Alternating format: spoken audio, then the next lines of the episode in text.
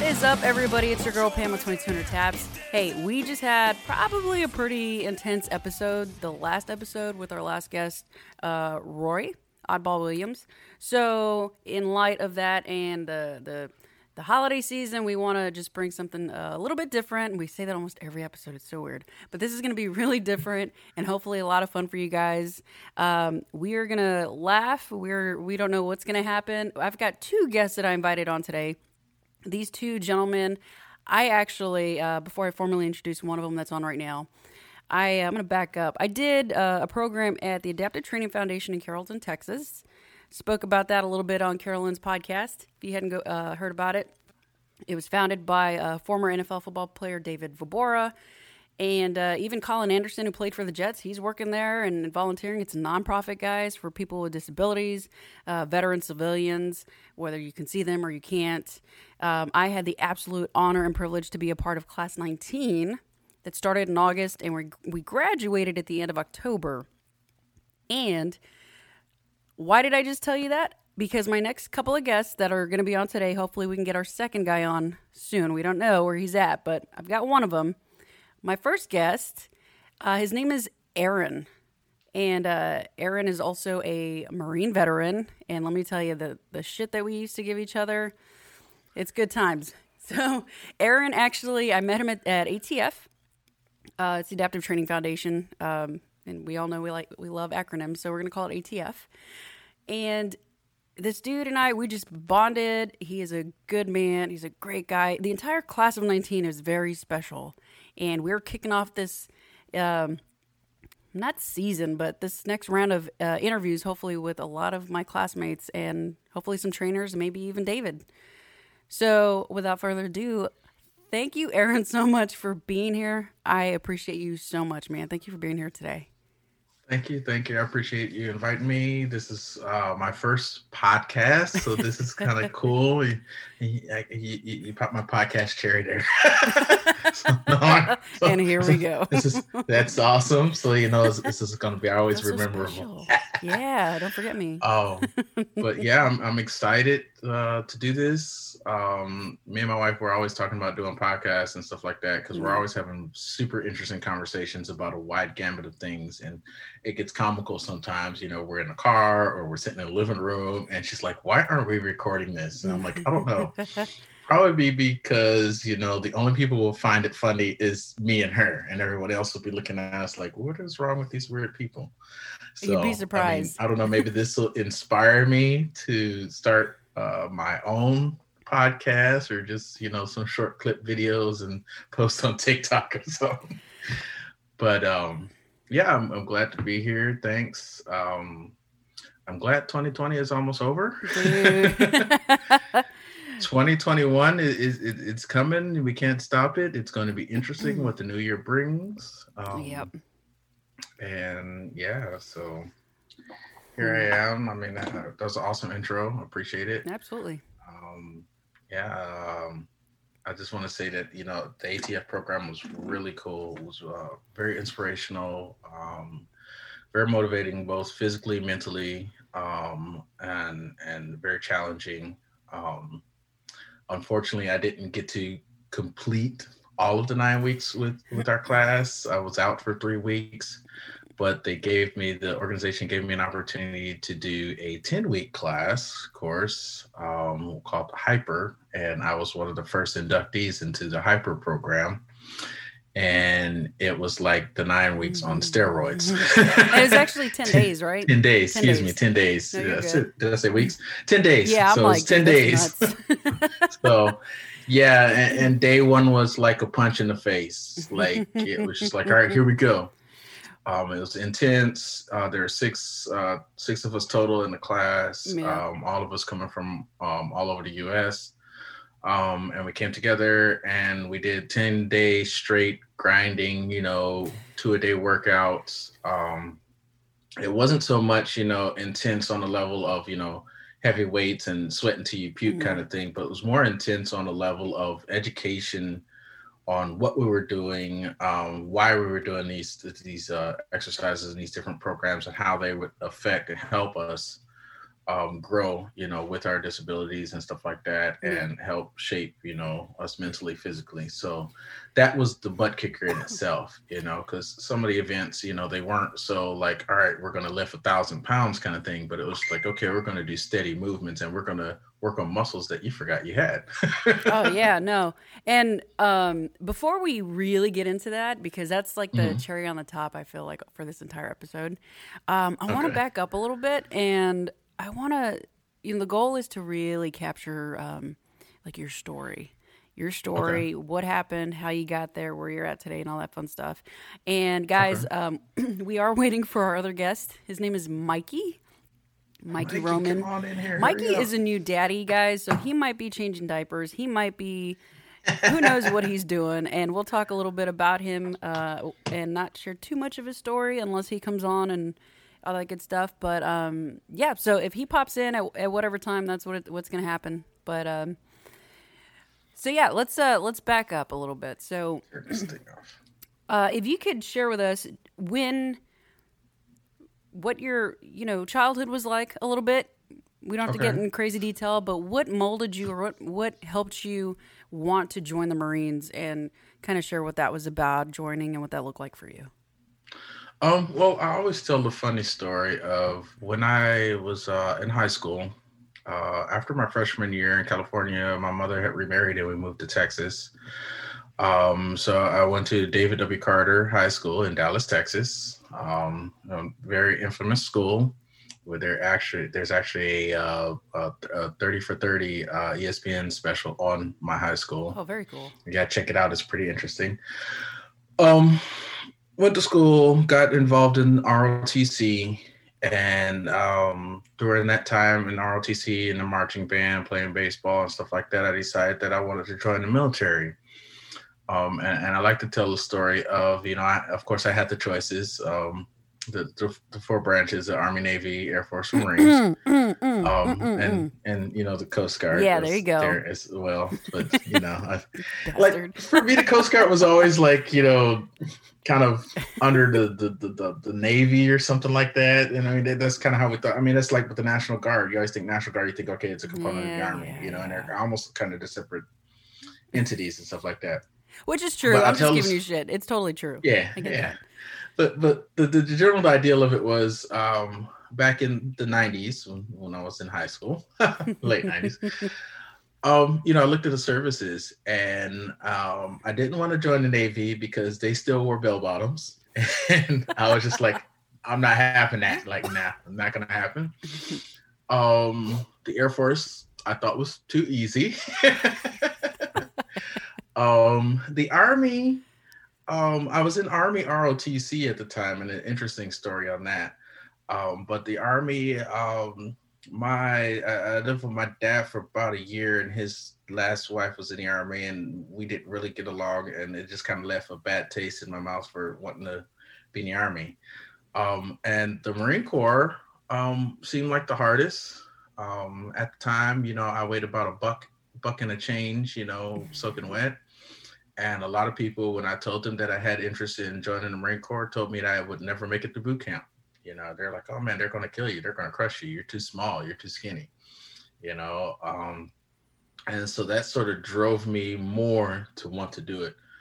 Um, I went and talked to a recruiter on a Monday. I was doing the uh, the ASVAB on a Wednesday, and by you know a Friday, I was ready to sign papers. Like mm. no hmm. crap, like a week time frame. Um, my uh, Army uh, ROTC colonel was not too happy about that. um, him and my mother had ideas for me to go to West Point. They were trying to figure out ways for me to go to West Point, become an Army officer, and that type of stuff. And that wasn't my goal. Um, and so I joined the Marine Corps kind of out of, you know, defiance of those that said I wouldn't make it you know, and because you know, I thought you know, you think Marines, um, you know, you see the commercials for Marines, and they don't advertise about you know education and about this and that, and the, their advertisement is solely on based on the idea of becoming a Marine. Yeah, you know, that and then that's their whole sort of purpose. The few, the proud, the Marines, like that's yeah, it. the few, the proud, the Marines, and that's it. I mean, you see some of these commercials, and it's funny. It's almost comical because you see some of these commercials for for you know Marine Corps, and like they used to have that one where where some guys, you know, we're climbing some lava mountain and he's fighting a dragon and all of this madness and you're like what the heck? And all of a sudden boom he's in a you know the dress blues in a uniform and he's a marine and you know people are thinking oh so marines fight dragons. Okay cool. I bet that's why Mikey joined. yeah you know it's just like hey i'm gonna go fight dragons. That's cool. Let's do that.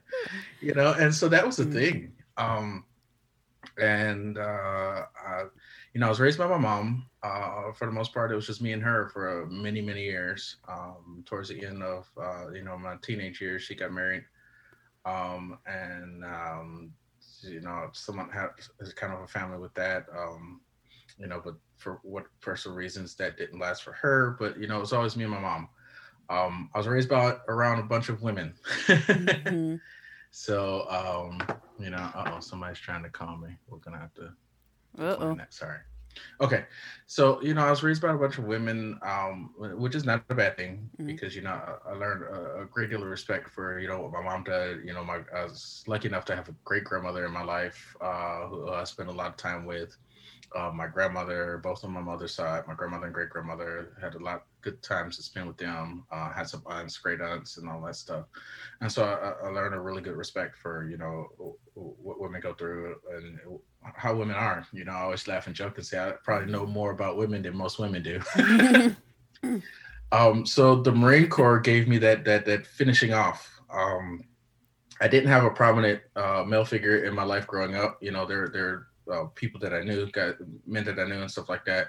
But there wasn't like you know, I didn't have that everyday dad figure. right. And so my mother did the best she could, raising a young a young black man in, in an inner city and stuff like that. And so the I always said the Marine Corps finished me off. You know, they taught me those qualities, those things. They taught me how to shave. They taught me how to tie a tie. They taught me, you know, how to dress appropriately, wear a suit, and all of that other fancy. Um, and so, you know, they they finished off what my mom started. You know, and once my mother was on board, she was kind of excited about. She was like, "Yeah, turn my boy, my little boy, into a man. You know, beat the crap out of him, make a man out of him. You, You know, know." I'm I'm I'm gonna interrupt you for a second. I'm glad you're saying this because I saw that a lot, and yes, in the Coast Guard, uh, Mm-hmm. where um, people didn't know how to tie ties, or people didn't know how to shave, and Yeah. or they didn't know how to even take care of themselves. right. And um, military definitely put a round turn on that, and like you said, it helped men grow up men and women grow into women. Uh, Yeah. some women It- grow into it- men because some of us had to like prove ourselves to the guys, right? Yeah, you know, uh, Um, but I mean, it, it taught you a level of respect. Yeah. You know, I mean, I already had the the level of you know the yes or no ma'am type thing because that's how my mother raised me. Mhm. But it, uh, the Marine Corps put that extra edge on it. You know, the Marine Corps taught me that I could not only be, um, you know, a, a, trained fighting warrior, but at the same time, I could be a gentleman. You know, I, I could I could be a, a respected man. I could be a, you know a, a father, a husband, or whatever the case may be, and still have that you know I'll kick your butt if I need to kind of attitude. But at the same time, it was it was a level of respect. You know, um, you learn you, you Marine Corps history and stuff like that, and you learn um, you know that you know Marines overcome overcame great odds a lot of times. You know, Marine Corps being the smallest group in, in the in the four the big four. Uh, we we always got the hand me downs and stuff. Yeah, know I'm leaving you out, Coast, Coasty. bastard. and, and the big five, the big five, you we're know, actually Coast Guard. we're the smallest one. Hence why you keep forgetting about us. Well, well, you know, well, well, when it, when- I mean, when it comes to us, it's like we, we always got the hand me downs, Yeah. you know, like we get the army surplus equipment and stuff like that. And so we always had that saying, "Hey, we take army stuff and we teach them how to use it better," you know, and and so you know, the, the history that they taught us, we learned a lot about how Marines in, in small numbers did great things. Yeah. And to me, that was a really cool thing. You know, that was that really sort of, uh, hey, I could do whatever, you know, I, I, as small as I was, you know, and then eventually I put on weight and that type of stuff. But, you know, regardless of what the challenge may uh, present itself in my life, I could overcome it. And the Marine Corps really kind of instilled that sort of um, that value to me, anyway. Do you feel like that prepared you? And I'm I'm gonna get into your accident here. Do you feel Mhm. like that prepared you to really fight through what you went through when you got into your accident, and and and if you can elaborate a little more about what happened. Um, Okay. and we'll, you know, because it's not my it's not my story to tell. Um, Right. but definitely, if you could share with the viewers what happened to you, because you were going to make uh, the Marine Corps career, weren't you? Oh yeah. I mean, you know, I started out as a reservist um, for about four years Mm. because my mother wanted me to go to college, and so I went to Embry-Riddle for about three of those four years, and then unfortunately we ran out of money, and Embry-Riddle said, "Bye, you can't have a free ride." So Mm. went back home um, with mom in Texas, stayed for a little bit, and decided to go active duty. Um, and uh, when I joined active duty in 2000, I, I just took off. And you know, every time you know it came time to re-up, re-enlist, I would look at my way my options. I was like, "Hey, I'm gonna stay in. This is fun. You know, I, I enjoy it. I, I like it. You know." And so, yeah, I was gonna make a career out of it. Um, and then in uh, 2009, um, I was on my way to my son's first day kindergarten. Um, and I was riding a brand new Harley that I had a little over six months. I just got back from a three year tour in Japan, out in California, riding on brand new Harley. Um, had a little over six, seven seven thousand miles on it. You know, I love riding motorcycles. Um, six thirty in the morning, um, lady pulled out in front of me on a two lane highway, and I ended up uh, hitting her vehicle. Um, I avoided T-boning her car, which would probably would have killed me. Um, but through the training that was required uh, for every Marine that wanted to be on two wheels, you know, the the basic and advanced uh, riders course training and all that stuff, which I believe saved my butt. And you know, wearing my proper riding gear and all of that stuff, um, I ended up uh, hitting the rear corner panel of her car, tearing up my motorcycle, and severely damaging my left foot uh, from the ankle down. Um, I went through several years of what they call limb salvage because at the time, uh, you know, they're like, well, we can cut it off and life will be great. And I was like, nope, not going to happen. You know, I was young and I was like, I think I've given enough to the Marine Corps. I'm not giving them my foot. Yeah. Uh, so, you know, um, stayed in Marine Corps a few more years during rehab and all that stuff. And ultimately had to make the decision of getting out on a medical uh, discharge in 2012. Um, I retained all of my uh, early retirement benefits because I was in the right in the in, in the incident. You know, I'd followed all my rules, procedures, and stuff like that. Had got the proper sleep, all that, and they do an investigation Wow, I didn't think in of that. any yeah in any serious a- Mhm. incident or accident out in town with active duty service members. They do investigations of that, Mhm. and if you you as a service member are found at fault, then you could lose benefits. Yep. Um, so with me, the investigation they asked, you know, was I wearing proper riding gear? You know, did I get enough sleep? All of those things, and I was doing everything I was supposed to do to keep myself safe, and the accident still happened. So that being said, um, I retained my benefits, medical benefits, and got a medical retirement um, out of the ordeal. Um, it was um, it was crushing um you know i went through you know i had to make that decision of you know do i want to did i want to try and stay in uh in the marine corps? And i knew i would would not at that point i would not be able to stay into retirement. And for me you know at the time i was an EOD technician which for if anybody doesn't know explosive ordnance disposal. I make things go boom. Um, and it was a, it's a very active uh, job field in the Marine Corps. And I knew that with my injury, I could not be at the level that I wanted to be in order to support my fellow Marines. And so I made a decision to get out, um, you know, to, to go on the medical discharge um, and end up, uh, end up cutting my career short. Um, during that time frame, um, I got out in 2012, February 29th, 2012. Um, and then I went through a few more years of what they call limb salvage, where I tried to um, save my foot from being amputated. Um, went through several surgeries, um, reconstructive surgeries, bone marrow stuff, all kinds of fun fanciness to the foot. Um, and in 2015, I came to the decision that I needed to amputate my foot. Um, I was going through a lot of pain, um, difficulty sleeping, um, and I'm I, I don't like taking pain meds because you know um, in my family there's histories on both sides of the family of you know um, addictive addictive natures, Right. um, and so I was very afraid of that. But the flip side of that was I was turning to an addictive nature of having a drink every night to go to sleep. You know that was my pain man You know, um, I wasn't a violent drinker or violent drunk or anything, but it was like that was my go-to. You know, every evening I'm sitting up, you know, with a, a bottle of, of uh, whiskey, scotch, whatever, and you know, sipping enough to get the numbness so I could just sleep. Yeah.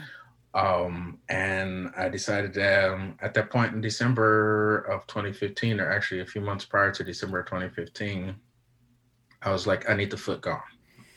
You know, um, I had gone through a lot, like I said, a lot of pain, a lot of issues, and I enjoyed having a drink here and there, but I didn't want to do it like I was doing it. So you you, you made a you made a conscious decision at that point. Yes. It was like a come yes. to Jesus moment, if you will, right? Pretty much. Do I yeah, do I know? continue to be an alcoholic? Or, right. or or could it it could potentially lead you to alcoholism, right? Right. It, or, it, that was the, the direction I was heading, you know, because drinking every night was not, you know, that was not in my plan, you know. But how um, how great how like amazing is that to to just know that even in your most vulnerable, you're you're dealing with this pain. It's chronic pain. You're you've got mm-hmm. this alcohol the alcohol dependency, yet you still manage to hit the brakes, and you're like, wait a minute, I I I will take my foot off indefinitely to save my own ass because I don't want to go down this road. Yeah. Right? Well, it was, I mean, I, I thought about future things, you know, I thought about, you know, I didn't want to be, you know, you know, I thought about like having grandkids and stuff like that. Mm. And, you know, I didn't want to be grandpa on the porch that can't run around with my grandkids because, you know, grandpa's got the lame foot, you know, and that was a big thing. You know, I couldn't do those things that I did in the Marine Corps. I couldn't go running. I couldn't go walking long distances without having severe pain, you know, and I had weighed the options. You know, like I said, when the injury, when the accident first happened, you know, I was still young and I was like, no, you're not taking my foot. You know, I, I almost, I had an argument with one of the naval um, doctors, naval officer doctors, that, you know, he came in and his whole option was like, well, I don't know why the foot is still here. And I'm like, excuse me? yeah. You know, so I had an argument with him and I was like, no, we're not, let's, let's explore all these options first. Right. And so when I came to that decision, I felt that it was time. Um, I had weighed all the options. I went through all of the procedures and stuff that I could go through to try and save and salvage my foot, and it was it was not a um, it was a losing battle, so to say, so to speak. And so yeah, I came to that decision, and it was just like, okay, I want to be able to be mobile. I want to be able to go do things. I want to, you know, I don't want to be grandpa on the porch with a lame foot. And so I made that decision. And, you know, when I came to the doctors, um, and I was still going to see Navy medicine at the time, I came to the doctors and I told them, I said, I want to amputate. I said, the pain is too great. You know, I'm sitting up here drinking. I don't want to be on uh, drinking and taking any kind of pain meds and right. stuff like that. And you know, and they were still offering me options at the time. They're like, "Well, we could do a brace, we could do this," and I was like, "Nope, no, we're done. done. Just go ahead and take it, and let's move forward." Um, and so I had to do surgery um, right after it was before, um, right after Christmas was the surgery in December 2015. Um, I had the surgery to have the foot amputated. Um, and it was um, it was interesting, you know, because I thought about you know my fellow Marines, especially a lot of my EOD guys, EOD brothers and sisters that you know had got injured, blown up, and you know, mm-hmm. for them, a lot of them were it was you know one day they have legs and they're doing what they have to do, and the next day they wake up and they don't have any legs, you know, and they didn't have a choice, mm-hmm. you know, and, and so you know when I when I look at someone like that, I, my sympathy is a bit different because you know, I had that choice. You know, I had a choice, to keep it or not keep it. And, you know, I went through the pain and all that stuff, but a lot of them did not have that choice. And seeing them um, move forward, you know, gave me the courage to move forward because I knew, okay, I'm doing this for the better cause, you know. Um, and you know, when I woke up after the surgery, you know, I looked down and you know, there's no more foot, and I'm like, all right, here we go. Hmm. And so, you know, they were like, well, what are your goals? You know, when I started doing my rehab and stuff, and I said my goals were to be running by the summer of 16. Um, and they're like, okay. so, so real quick, just so the my listeners can get a visual, where did they mm-hmm. amputate from? Um, it was a below knee amputation. So okay. basically, half of my leg below my knee was cut off. And the reason behind that um, was for proper fit of a prosthetic Um, I believe they don't have a, a prosthetic that is just for a foot. hmm So they couldn't just take the foot and say, okay, we're just going to add you a foot on the back on the end of that, and you'll be great. Um, the, the the best procedure would be a below knee amputation. So that left me enough of a residual limb below my knee in order to fit properly to into a prosthetic device. Um, and so that was the option. So I lost a little bit more than uh, foot. than my foot, right? Mhm. Um, one of the, one of the cool things was I, I had my one of my first tattoos was on my calf, and jokingly I had told the uh, operating doctor, I said, "Hey, you know, if you could save it, because I knew par- bits and pieces of it was going to get cut off during the operation. If you could save that, that'd be great. You know, because your first tattoo is like your worst tattoo, but it's your favorite tattoo, right? You know, so." I was just like, if you could save it, that'd be great. And you know, months later, you know, I'm sitting there massaging my stump, and I look over and I'm like, oh, he actually did save it. So Oh, my scar did. is kind of unique. Yeah, it's kind of unique. It goes around where the tattoo was, and so That's like I was like, this dude is cool. But um, so like it's awesome. December I had it amputated.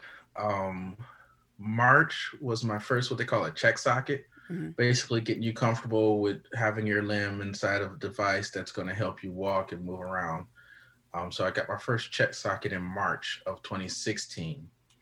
The summer of 2016, I ran the Del Mar 5K mud run in San Diego, Oh wow. and so I have pictures of that. um, and it, it was crazy because I ran the mud run in a running leg um, with what they call a check socket on that running leg, and you know it's a mud run, so you're running through mud, muck, and water and you stuff. didn't freak out? I'd be freaking out like you'd be sucked into the mud or something. Like I- it was, it was weird because I mean, you know, my my healing process went very well. Mhm. I, I I didn't have any difficulties in my healing, the incision, and all that stuff, you know. Um, so I was lucky in that aspect. The doctors did a phenomenal job down at, at the Naval Hospital in Balboa in San Diego. Um, they they did an awesome awesome job. Um, so my healing process was really good. You know, a lot of people do go through some difficulties when they have amputations stuff like that. You know, as far as healing, the scar healing, all that Mhm. stuff. Because you know, in in the operation, um, and just to give a little bit of graphics there, when I say that, you know, they cut half of below my leg, they cut through the bone, took all of that top part off, but the calf muscle, they basically take that and they wrap it up over the stump, and then they incision it up.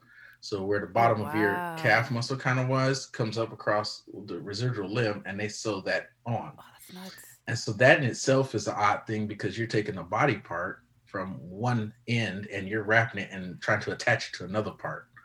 And so there's a healing process Mhm. with that. Um, but like I said, my healing process went well. You know, everything was moving forward for me. You know, I was, I was excited about it. You know, therapy was painful, but it was Yeah. good. You know, um, I was at a state where I didn't have to depend on, you know, having a drink to go to bed, That's awesome, dude. which was, which was awesome Yeah. you know and so like i said when i got that first check socket i was like you know and i, I was up and running so to speak um and so you know pro- progress for me was really good the um um the rehab center and the program there at balboa was awesome and excellent. Um and so yeah i got the approval you know because I, I had to make sure that my doctors and you know everybody was were on board with me doing this mud run. I was like hey I- Mhm. this is what i want to do. It's coming up. Is everything going to be cool? And they're like yeah you should be fine. Wow. And so yeah i mean i did it there was a couple times where the leg almost came off So- I'm serious. know, like, that's a I'm fishing fear. through the mud, trying to make sure my leg stays on and all that stuff. Um, but I did it. Um, my wife was there. Hmm. Um, my my middle child, my son Jake, he actually did the mud run with me. Oh, that's awesome. Um, so that was really cool. I have I have some pictures from it. I'll have to post it on my Facebook. I think I got them posted on my Facebook. Um, but it was just awesome Um, and so I moved forward with that, and then I kind of fell into this whole sort of um, just sort of melding moment of okay, that was great and blah blah blah, but I wasn't, I really wasn't doing anything else, you know, physically. Well, let me uh, let me stop you real quick because I don't want to get too far ahead. Um, just because you made a you made a comment about you know you're afraid to be addicted to painkillers and, and all this stuff because you had uh, addictive personality traits in your family. When you re, when you were recovering from your surgery, how did you Mhm. manage that? Because you were you were at the Naval Hospital, And we know that they're very people are very fast to shove painkillers down our throats. So how Right. how is the recovery process on that end for you as far as taking medication for pain management and stuff and your fear around that? Um, I I took the meds when it was necessary, and I tried to get to a point where I could deal with the healing pain. Um, I, I knew there was necessary points. I mean, you know, I had a major surgery. Um, you know, nerve blocking and all that stuff Mhm. wa- was evident, and so there was some nights where you know it it was some serious pain. So there there was a purpose in that beginning phase of okay i need to be on these meds you know i need to so my body can heal you know but for me it was like i on a mental standpoint i um just you know it was like okay i'm going to do this until i know i can tolerate the rest of this healing pain Mhm. you know and, and that was my goal um you know and I, I say that because um like there's I've done things in my life where you know I've, I've had addictive natures of doing things and then it's like okay I'm done I'm Mhm. just gonna stop you know and, and I'm really hardcore about okay I'm just gonna stop doing it um you know um I, I smoked cigarettes for about 10 years Dude. um, I don't even I think my mom knows she may know she may not know she knows now but like for a little over 10 years i was a heavy cigarette smoker because Yeah. I, I drank you know and it started Yeah. when i was going to down in college um, at, at, down in florida and so i did that for quite some time and then around about the time um, in the marine corps when i was coming back from japan uh, was when i started that process of quitting so um, i actually quit in the middle of recovery from my injuries because i was still smoking one or two a day then and then i just finally stopped yeah. like i didn't do any patch i didn't do you know any programs or any stuff like that Mhm. it was just one of those health conscious kind of decisions of like okay this is not good for me Yeah. i don't need to do I this get that. You know and it was the same thing with like you know the drinking to go to sleep kind of thing it's like i got to that decision of this is not good for me i need to change that up Yeah. and so with the pain meds, it was that same mentality of, you know, I've had this major surgery. I know that I need some of these meds in order to help myself, my body heal. Mm. Um, but then when I got to that point of, okay, I'm good. I can tolerate what I got going on. I'm going to stop. And so that's just kind of where it was with me. Um, like I said, uh, I know that I have an addictive nature. I, you know, you get involved in things, whether it's video gaming or on the phone, social media, it doesn't matter. You know, addictive natures come out in all kinds of aspects of your Right. life. And being able to recognize those things and being able to take that step back, it, it takes a, to me, it takes a strong willed person to do that, you know, because a lot of people, um, they get involved in these addictive natures of things and it's just like well this is just what i love to do this is comfortable for me i'm just going to keep doing it Well, even when it becomes harmful Yeah, and there, this like this. Thank you for sharing that, by the way. And the reason I, I ask is because I, I get it. Um, I was addicted to painkillers there for a little bit, and after uh, I couldn't walk for two weeks of my back injury back in 2009, and I had like went to the ER. They gave me like 30 oxycodones or something like that. I went to the ER again two days later. They gave me another prescription of that. So I was like very happy for two weeks, and But yeah. and it got to the point where it wasn't working so i would start drinking alcohol with it. Like i was really dumb with this stuff. And Yeah. um i say i was addicted but i was probably addicted for like three days. Like just less than a week. Because i ran out and i'm like crap like i need it. And my stomach was uh, i just it was a very subtle withdrawal but it was there you know it wasn't like Right. this holy crap i need an intervention. Uh, but i get it. And the reason i wanted to ask you more specifically is because people struggle with that. That's a real thing.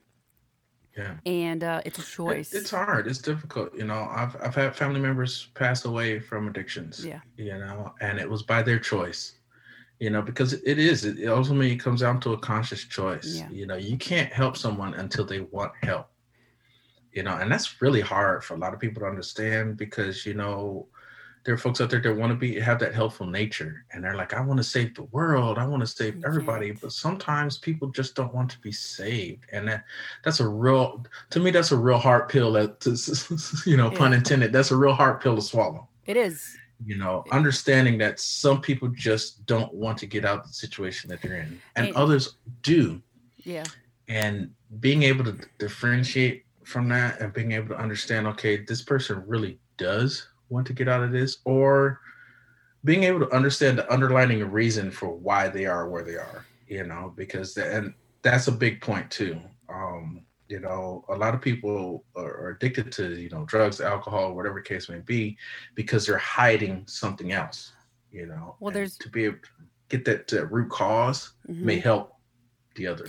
Well it's scary you know and I, and there's the the entire psychology behind it right? And um, it's just there's a hole in your heart and you're filling right. that hole in the heart with these addictions. Right. Whether like you said it's it's that or porn or sex or whatever the addiction whatever. is video games right? It's it's it's it's a, it's just you're filling your heart with that instead of really looking at what's going on and people don't want to look at it because it's scary. Right.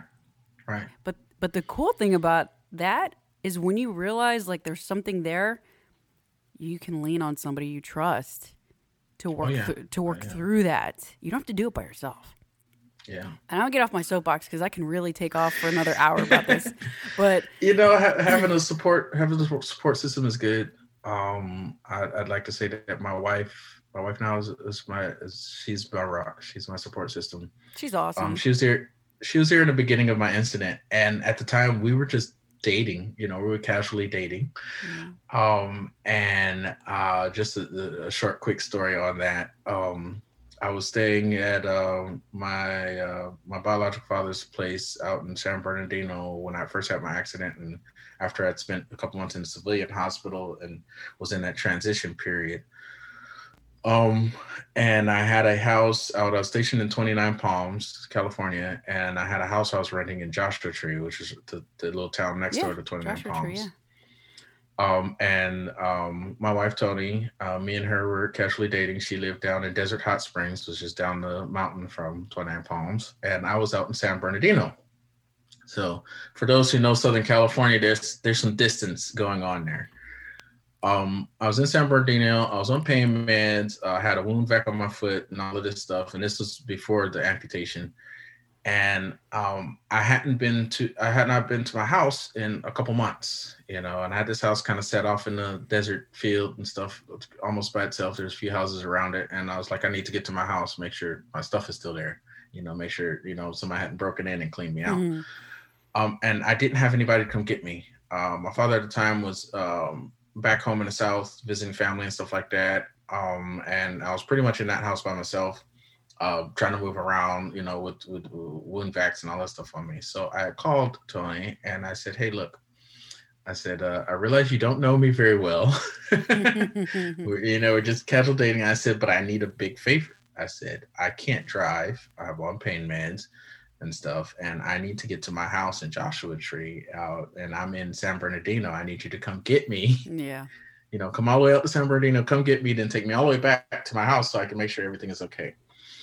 And I was like, okay, you gas money, whatever you need. I said, I, I, I need help. And she's like, okay.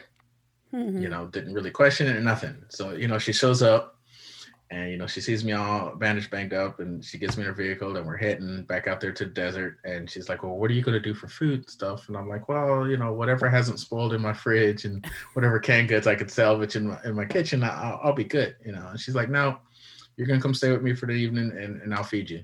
And, and, that was her, that was her downfall. she fed me a home cooked meal and you know like any any stray dog or cat or animal out, keep coming the, back. the streets you know you, you, feed them once they're going to keep coming back so that's basically what happened you know she fed me and mm. I, am still with her but i mean she you know she, yeah she's still feeding me too and you know i'm not leaving no time soon any I, i'm stuck i'm mm-hmm. here but she took care of me you know she ended up being sort of my caretaker you know along yeah. with you know having home care nurses and stuff like that but you know many times she was the one you know helping me get up to get to the bathroom um you know helping the nurse change my wound or my wound vac or my foot and stuff like that and so she did all of this stuff um and this was before you know we were even married mm-hmm. um you know, and I ended up proposing to her um, at the time. You know, I was like, I, I got to keep this woman yes. on my team because she's Smart this man. is the she's awesome. um, and it was funny because at the time, um, she was doing foster care. Um, so she had three foster children plus her own two children that you know became my kids. uh, once we got married and stuff. And so it was, it was already made big family, you know. And I had a son from previous marriage, and so I was just like, I'm, I'm going to do this. I'm, you know, I proposed to her um, d- during a, um, um, an event down in Lake Havasu and all that stuff. I'm, I'll tell that story another time because that's also story itself. But she said yes, obviously. Yeah. She married me, and we're still married together. Uh, next year will be our 10 year anniversary. That's awesome, man. Um, so we've been married almost 10 years. We always say we've been married for some time. Mhm. Um, but the fact that she was there in my corner, Mhm. um, helping me go through the, the limb salvage process, uh, was there in my corner when I made that decision to have the foot amputated, you know, and once again, you know, helped me go to the bathroom, helped me do all of these things. That helped out a lot. and you, know, didn't push her away. support. And I didn't push her away You, you know needed it. and, and it, it was difficult for me you know because once again become you know going from being that big big bad marine to this helpless one-legged guy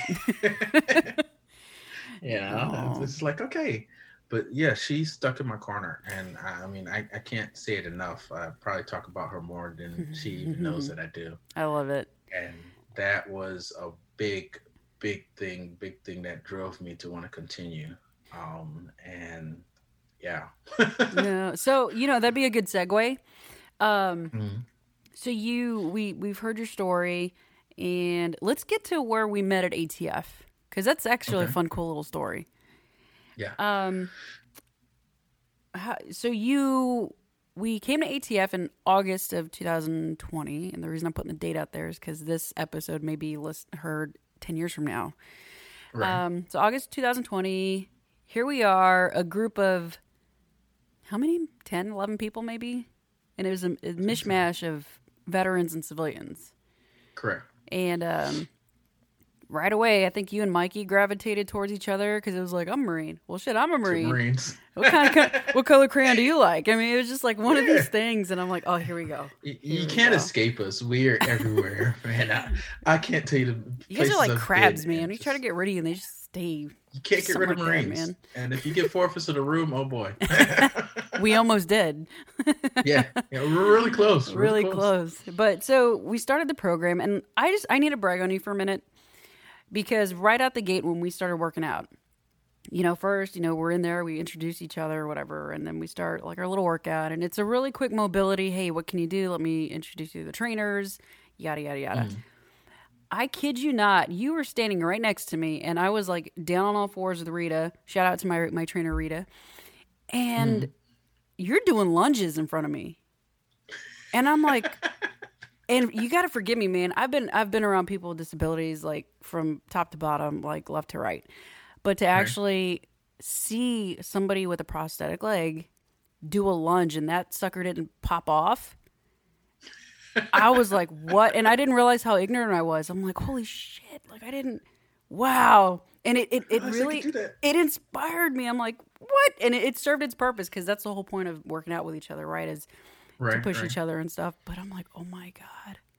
Like, So, they didn't so to, so to off. pick up on like, that, it- the the leg that I had, um, it was a brand new leg. It's a Martin Bionic leg, Mm-hmm. and for those who are amputees out there, um, whether it be arms or legs, Martin Bionics is, uh, I think they're really cool. Um, the leg that I have is, is called a Martin Bionic leg, and it gives me a lot more flexibility than a traditional Mhm. um, um, socket or a traditional prosthetic would. Um, with a traditional prosthetic, I would not have been able to do those lunges the way I, I did them. Uh, the Mark one gave me a lot of more flexibility and stuff like that. And so I was still new with that leg. I think I've had had a few months, and I was like, I'm here to explore and try to break this thing. Well, it, yeah. um, and so yeah, just I mean, I was like, this is cool. I'm you know, as you're watching me doing lunges, I'm watching me in my mind. I'm like, dude, I'm actually doing this. this You're doing a dope. lunge.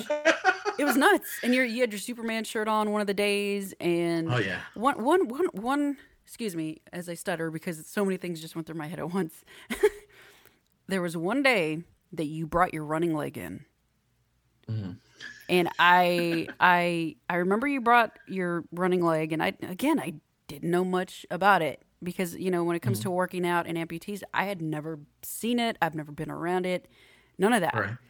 And um, next thing I know is I see you running with this sucker on, like by me and Rita on the on the reformer, and I'm like, what is he doing? Like you're running like balls to the wall. I'm like, this dude never runs. Like that's like a magic leg or something. Uh, but come to find out, that was the first time you ran in how long? It was.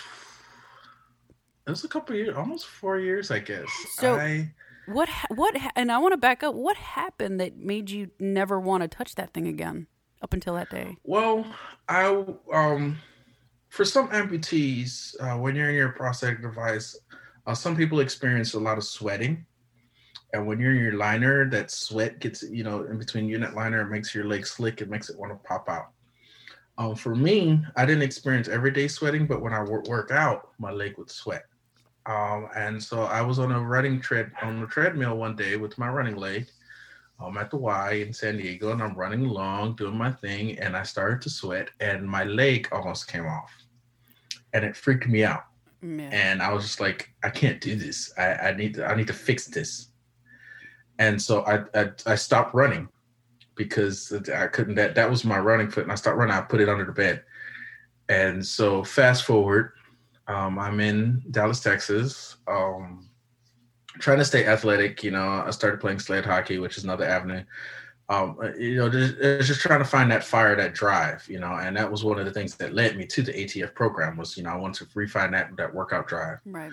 Um, so um, my initial reasoning to go into Martin Bionics was to find a better running leg because I wanted to put that thing back on. Um, and then instead, we got me a, better walking leg or activity leg that I wore.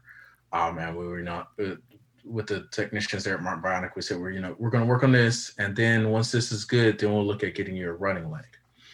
Well, when I went to ATF, they you know they gave us this goodie bag because there are a lot of people that sponsor us to go to the program. You know, it costs Yes. X amount of do- dollars for us to go to that program, and, and other entities, other organizations sponsor us to do Huge that. Huge shout out to those guys. And and so part of that, you know, you get this goodie bag. I call it the goodie bag, but you get a lot of uh, things in it that you can try out. Mhm.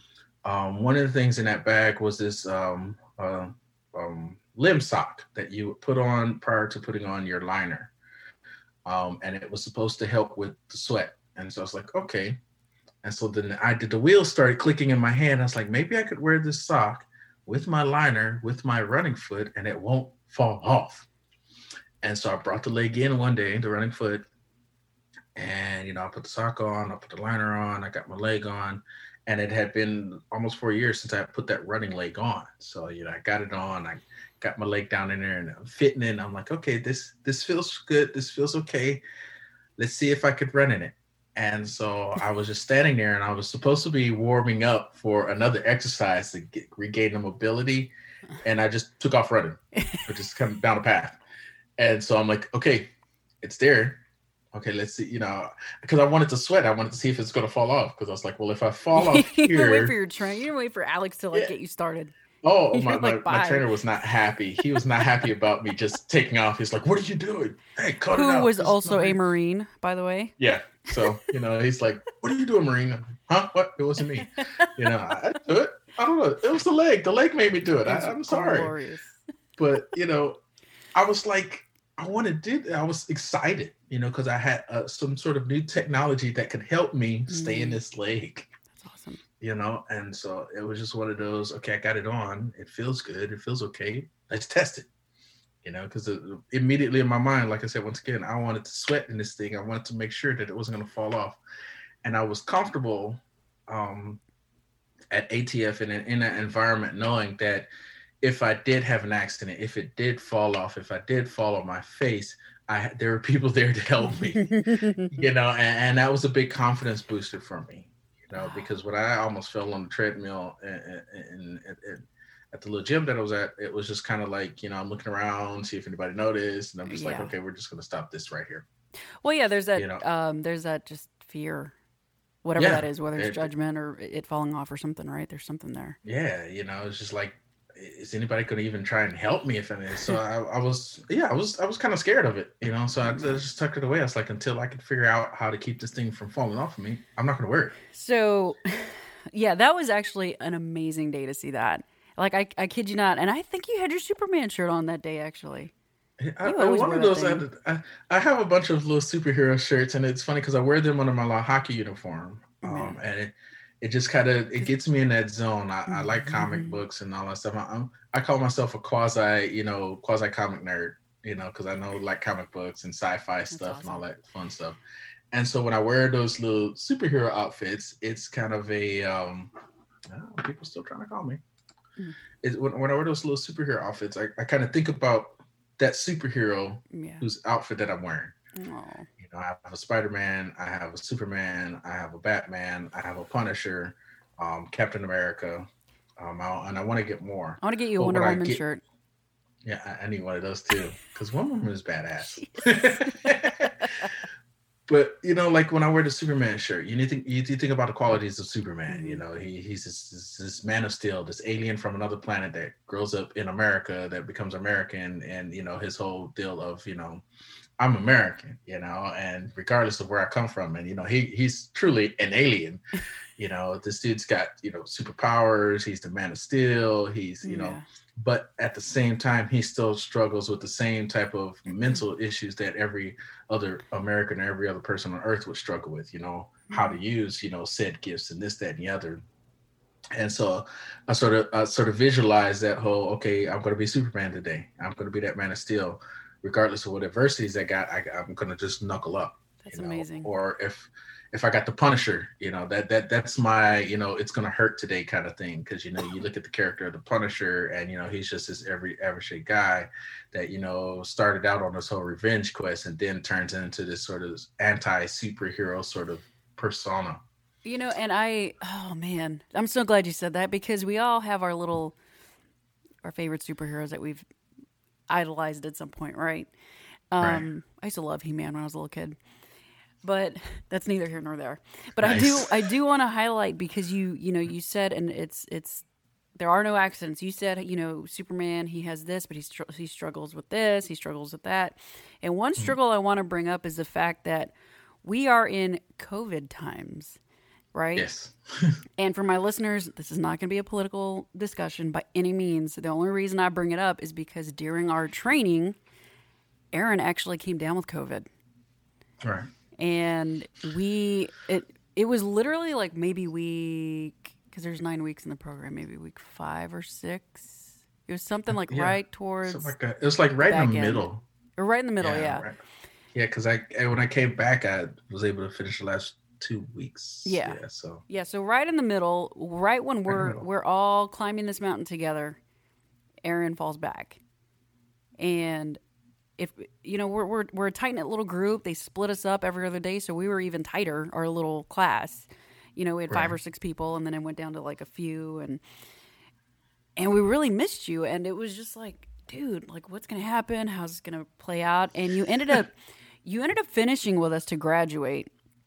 Right. Um, and what people don't know it with ATF, if you miss X amount of workouts, you have to make them up in order to graduate. Right. And whether you do one, two, or three of them in a day, you will get your workouts in. And they're right. safe about it. They make sure you're okay and you're not getting crazy with it. But you you managed to graduate with us. And at graduation, David's like, by the way, Aaron, we are inviting you back. And this is where I'm going to come full circle from what we were starting at, right? Okay. You came back to what was it called? The uh and hyper. It was a 10 day program called the Hyper. It's just called Hyper. 10 day Hyper program. So it was a 10 day Hyper program at ATF, and mm-hmm. it was the very first. Like you guys are plank owners. Yes, we're class one. Class one. and you guys, again, David Vobora, ex NFL football player or retired NFL football player. Um, it was a two day workout for 10 days. Yes. So there's that there's that tie-in, right? But one and we had a lot of really cool athletes come through. I was kind of following you guys. Uh, and one in particular, he's he's kind of a celebrity in the veteran world. Uh, retired Staff Sergeant Travis Mills. And he is one guys, listeners, he is one of five quadruple amputees from the Iraq Afghanistan war. One of five that's still, yeah. I'm getting goosebumps down my legs now that I just said that. oh my gosh. And this man, and it's actually, he's the big reason why him and another guy, why ATF actually started with David. Yes. So, real quick, we've, we've got a few minutes left. Tell me about that mm. experience to just because I know I was in awe of you when I saw you doing lunges. How mm-hmm. was that to see this man, all of them really, okay. but then to see this little guy, and I shouldn't even say little. That let me retract that statement because he's he's a he's a strong and powerful dude. Just his, oh yeah, and but he he was on his he yeah, I'm gonna shut up. Tell me about this. Like, what was that like? I'm just like speechless over here. Well, first off, you know, starting a class and you know, getting in there, and you know, Travis was there, and Travis Mills, and um, I knew of him. I haven't read any of his stories. That's the crazy thing. I haven't read any stories, stuff like that. I knew of him from the story that David told us, mm. and all that stuff. And you know, I knew his stats hurt and all that, and you know, I knew he's injured now, right? But just meeting him and not knowing his story, not knowing anything about, just getting to know his personality was probably the coolest thing for me you know, because it wasn't like I was like, oh my God, dude, you're so awesome. Let's take a selfie. And I, I, mean, I forgot, I don't even think I took any pictures with him at all. it was just being able to just chill and talk with him, Man. you know, um, really, really funny guy. I mean, freaking hilarious. And just his way about him, um, the things that he's doing with his programs and, and, and his um, organizations and stuff, and just his attitude on life in general was just like, this dude is cool and you know at, at, many points in the program I, I, didn't see him as travis the quadruple you know amputee i just saw him as travis this you know army dude that was used to be in the army and he's got some kind of famous story like yeah that's cool yeah. but I, I saw past the prosthetics and all that stuff and it was just like yeah i know travis you know it, and it was just really interesting both him and my other um, uh, classmates in the hyper program everybody coming with different stories um, a lot of us, you know, very active in our athletic sports. You know, we had a gentleman from New York who uh, does softball. Um, he, he's a double amputee. Um, we had a guy, um, a C7 uh, spinal cord injury who who's who's weightlifter. Like this dude has like massive arms. Like, dude, I want arms like you. Was he the guy that, that was in the wheelchair that was um yeah taking pictures? That was Kenneth. Oh, his name's yeah. Kenneth. Yeah. Wow.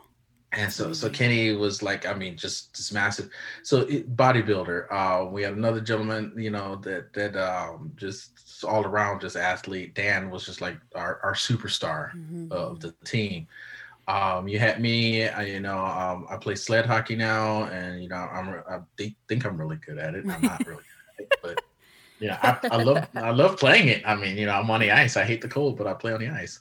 Um, but um, you had me, and then we had the the one woman Lee that was in our organization. You know, she's she's done some. I think she's done some marathon running and stuff like that, and she's very active. Um, and so we had these this group of six that you know we weren't strangers to being athletic, but we were still dealing with how to be how to maintain that level of eliteness with our disabilities. And so, like I said, the day one was a punch in the face. It was like, all right, here we go. Let's do this, you know. Um, and it wasn't so much a sweat and burn kind of program, you know. Mm-hmm. It wasn't like, you know, we're just going to kill you to exhaustion. Your muscles are going to fall off your bone and that type of thing. But it was more so of we're going to educate you on how to properly exercise and how to use muscles in your body that you forgot that you had. Right. You know, and so that in itself and the intensity brought upon on that and the, the, awesome trainers that we had that you know that really broke down the reasons why we were doing these exercises the methods behind them what to look for and all that stuff it, and it did make us sweat and we were sore and we were were in a little bit of pain and all that stuff but it was a good soreness a good pain because we were understanding that there are other muscles in our bodies that we can activate to help us move you know and it mm-hmm. was it's very movement based um, you you know we were doing two days, one in the morning, one in the afternoons or evening time, and you know it was they were intense, but at the same time it was just real like all right, this is awesome. Um, so you know having Travis and having the other team members there, you know it was really great. Um, I really appreciated ATF for you know allowing me to come back and to um, turn and burn again, um, and being the first class was exciting in itself. You know, like, hey, we're, we're, we're going to try, and they told us on the first day, we're going to try out some things and see how it goes. you know, and there are adjustments made on the fly. And I appreciate the the, the, the staff and, and the coaches and stuff for being able to recognize and to make those adjustments on the fly to accommodate, you know, us, but at the same time push us, mm-hmm. you know. So the accommodation wasn't just okay. Well, you know, we got Kenny here in a wheelchair. We're just going to dumb this down. No, no. Let's find out how we can still accelerate, but at the same time do it safely because you know there are certain limitations that we had. And so they did that with not only with Kenny, they did that with the Travis, they did that with myself, and they did that with the other classmates. And we were still able to accomplish. And I mean, it was just it was a butt kicker, but it was it was fun. Like That's amazing, I was man. I enjoyed it. You know, I would wake up every morning and sit on the edge of my bed for about 30 minutes, stretching the bones and muscles. And my wife would tell me, Hey, you're moving a little slow. I'm like, yep, I gotta go it. Time to go. So. Well, that's what that's what I absolutely love about ATF. And guys, uh, the Adaptive Training Foundation is nonprofit, so donations, donations, donations, sponsor athletes. Most definitely. Uh, I think it it costs somewhere between ten to twelve thousand dollars to sponsor one athlete through our nine week training right. program. So huge shout out to everyone who's donated, sponsored, supports that mission because uh, I, I watched an interview with David one time, and he said there is a need. There is a need for something like this because people with quote unquote disabilities, right, are mm. forgotten about. Because yeah. the world is spinning so fast, we tend to forget the people that aren't able to do it or keep up. And right. what's cool about ATF is, like you said, they challenge you.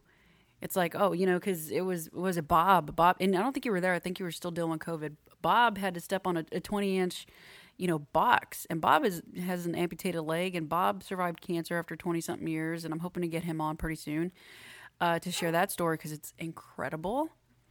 But what was crazy is this man failed over and over and over and over again on this box until he nailed it. And literally blood, sweat, and tears.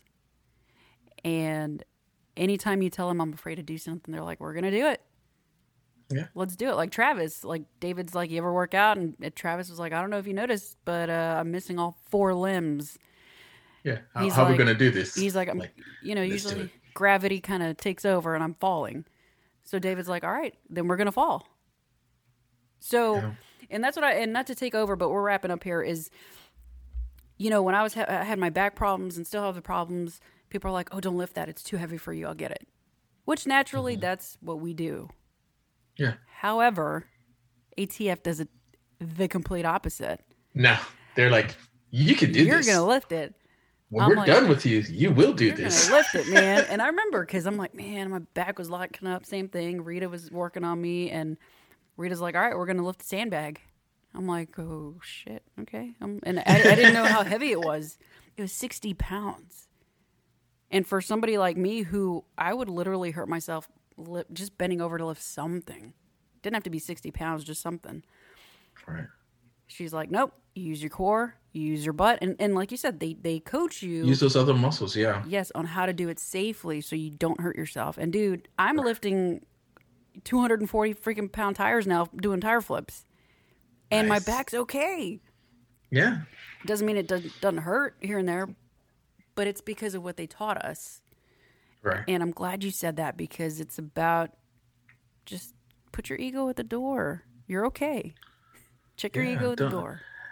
It was so refreshing to be in an environment where it was okay to be scared yeah. to do oh, something. Oh, yeah.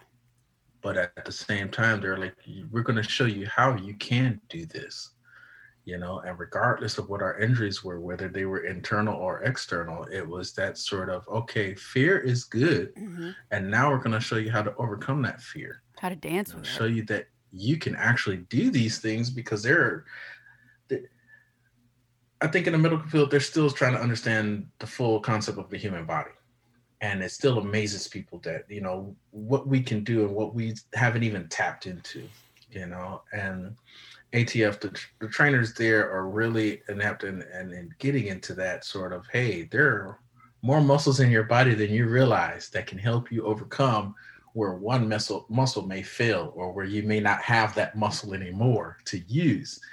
Um, and so, you know, um, they, they gave us that confidence, you know. Yeah. And one and it was a comfortable environment for us to build that confidence in ourselves and that encouragement, the small step encouragements that add up to the big step encouragements. Absolutely. And, you know, going from okay, I can't do this to I can do this, and to you know those building blocks, it, it, it just you know it helped out and you know i'm very grateful for the program very grateful for atf um, grateful for the support i've gained some new friends mm-hmm.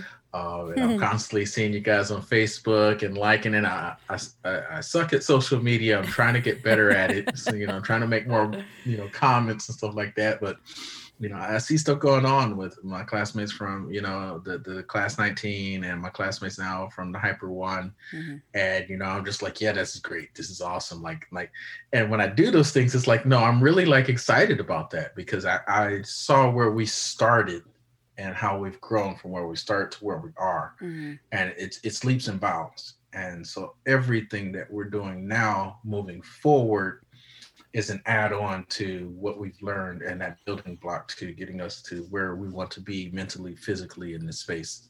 Right. So, and like I told Mo, and shout out to Mo. Let me let me give a shout out to Mo Brosette. The guy is amazing. he just did the GORUCK, you know, 24 hour. Um, I don't know the official title, but they kick your ass for 24 hours, like yeah. crazy. And he was he was one of four people that completed it out of hundreds. This competition in Florida, and the dude is like he was the guy that mentally got us prepared to get these workouts going. Like we would meet with him for the first 15 minutes and then we'd go get our asses kicked and then we would come back and he would bring us back, you know, and huge shout out to him because today he actually they launched a uh, his his podcast on Spotify now. It's called Hunter and Prosper and it's the the and symbol. Hunter and Prosper with Mo. Uh, the so if you guys want to tap into a little bit of what Aaron and I experienced with him, go check out his podcast, subscribe, follow, and all that fun. Send him some love. Tell him that we sent you. And oh, another huge shout out to the ATF family, the trainers, the volunteers. These guys are smart. And then, oh, Charlotte's Web. Special yeah. shout out to Charlotte's Web. Uh, if you don't know, not the book, not with yeah. the spider and, and, like, and the pig. the book, really? I gotta read that? No, Charlotte's Web, man. They uh they provide they're they're a sponsor of ATF and they provided us with uh some some gummies that really helped out with recovery and the sleep gummies. Dude, I'm actually sleeping like a baby with those gummies. And uh, nice, if you're listening, nice. Charlotte's Web, um, I could use a sponsor, and I will happily uh, be a, bra- a brand ambassador or whatever it is that you want because uh, I think Gina even said that our class was like the first class that like a lot of us really like we were not relied on the gummies but really loved them yeah. you know what they were doing for us so shout out to charlotte's web um, well, Aaron, I think I think we're pretty solid, man. I want to say thank you right. so much for Appreciate being here it. today, man. Yeah, absolutely. And uh, Mikey, awesome. Mikey must be doing daddy duty because he still hadn't been uh, here. Uh, he he's knee deep in daddy duty. He I mean, absolutely. the little one is you know a couple months old, and so he's yeah. No, I I'll, I'll, give him. I'll give him crap about it later. I'll text do. him, give him a call. i was, like, dude, where were you? I'm telling you. Why aren't you here? I mean, a diaper's not that hard to change. What do you do? but it's Mikey. Mikey. Mikey. Yeah. Man, it's Mikey, guys. I don't know how to explain him other than that. I'm hoping to maybe, maybe when we get him on, we'll invite you back. You know, just to. Oh, kinda, most definitely. Well, I'll, I'll, I'll definitely do it. just, just, just because, because you know, it, it's it's nothing, nothing nothing is more interesting than you know having a couple Marines in a room or on chat and just going back and forth at each other and you know poking Man. at each other and all that stuff. I mean, that's one of the, the, the things that I missed about being in a Marine Corps, the camaraderie that I had with you know my fellow Marines from all over the place, you know, and and us with all of our different personalities and our different backgrounds growing up and all that stuff, being able to come together and just have a good time and and get the job done and do what we need to do and I think you could find you'll find that in all five branches of the service. Yes. You know, yes. all five branches of the service, you'll find that, you know, that camaraderie because you know people come together from all over the place, and you know, um, I, I, know some folks may hate it, but I, I think everybody in, in, in America should serve a, a couple years in the in the in the military. Yeah, I, I mean, think it would open their eyes to a, a better understanding of how we can all get along. Yeah, and uh, not be so sensitive. And I'll leave that one alone right there. we need to, we need well, to pull this. What's funny, you know, real quick before we sign off, I've, I've got some friends that they wish they could have served, but they couldn't for undisclosed reasons, whether it's your health or X, Right. Y, and Z, right? I totally get that. And I, I respect that 100%. Um, the people that quote unquote almost served because they thought about doing Yeah. it, but they didn't. I don't want to hear it. I don't want to hear it. I Just do it, man. just, I just Just don't. do I love you and I'll respect you, but let's not go there. Yeah. Um, and shout out to my first civilian job that fired me after I got out. Yeah. We need less sensitive people out there. yeah. But Aaron, again, thank, Thank you. so much. Uh, stay, stick with me. We'll we'll wrap up here after we're done. But um, All right. Thank you for having me. And I, I mean, I'm more than happy to come back again and tell more stories yeah, I man. got thousands of them. the stories we may do a special episode of just like sea stories or like some of them are true, some of them are not. I mean, we can't really get in trouble. I'll let you decide.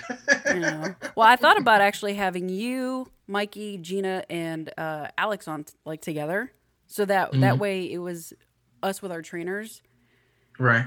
And then I realized That having three cool. Marines on one call, I would not be able to do this. There's no way we could do it. and then Gina laughing her ass off, like we would go sideways so so quick and stay there the entire. Episode. You'd have to make it a four hour special. Who knows? We'll see. We'll see what that looks like down the road. But um, yeah, stick with me. I'm gonna sign off real quick and um, All right. all that good stuff. So thanks again. Thank you. And listeners, man, we went a little over uh, our time, but hey, it's all good. We are storytellers. That's what this is about. Um, thanks for sticking with us, and uh, we want. I want to wish you guys happy holidays. No matter what it is that you celebrate, how you celebrate, where you celebrate, uh, we're gonna pick back up after the new year with the with new episodes. We're gonna look a little different, and it's gonna be amazing. And I can't wait to share with you all the good stuff that's coming up. We got a lot more ATF uh, athletes. Uh, I'm hoping to maybe maybe even get Travis Mills on, on on this thing with David and maybe Jake from 22 Kills. So we'll see. We are shooting for the stars, guys. But until then, you guys enjoyed these episodes. Subscribe, like, follow, all that stuff. Make sure to check out the 2200 Taps YouTube channel. And stay safe.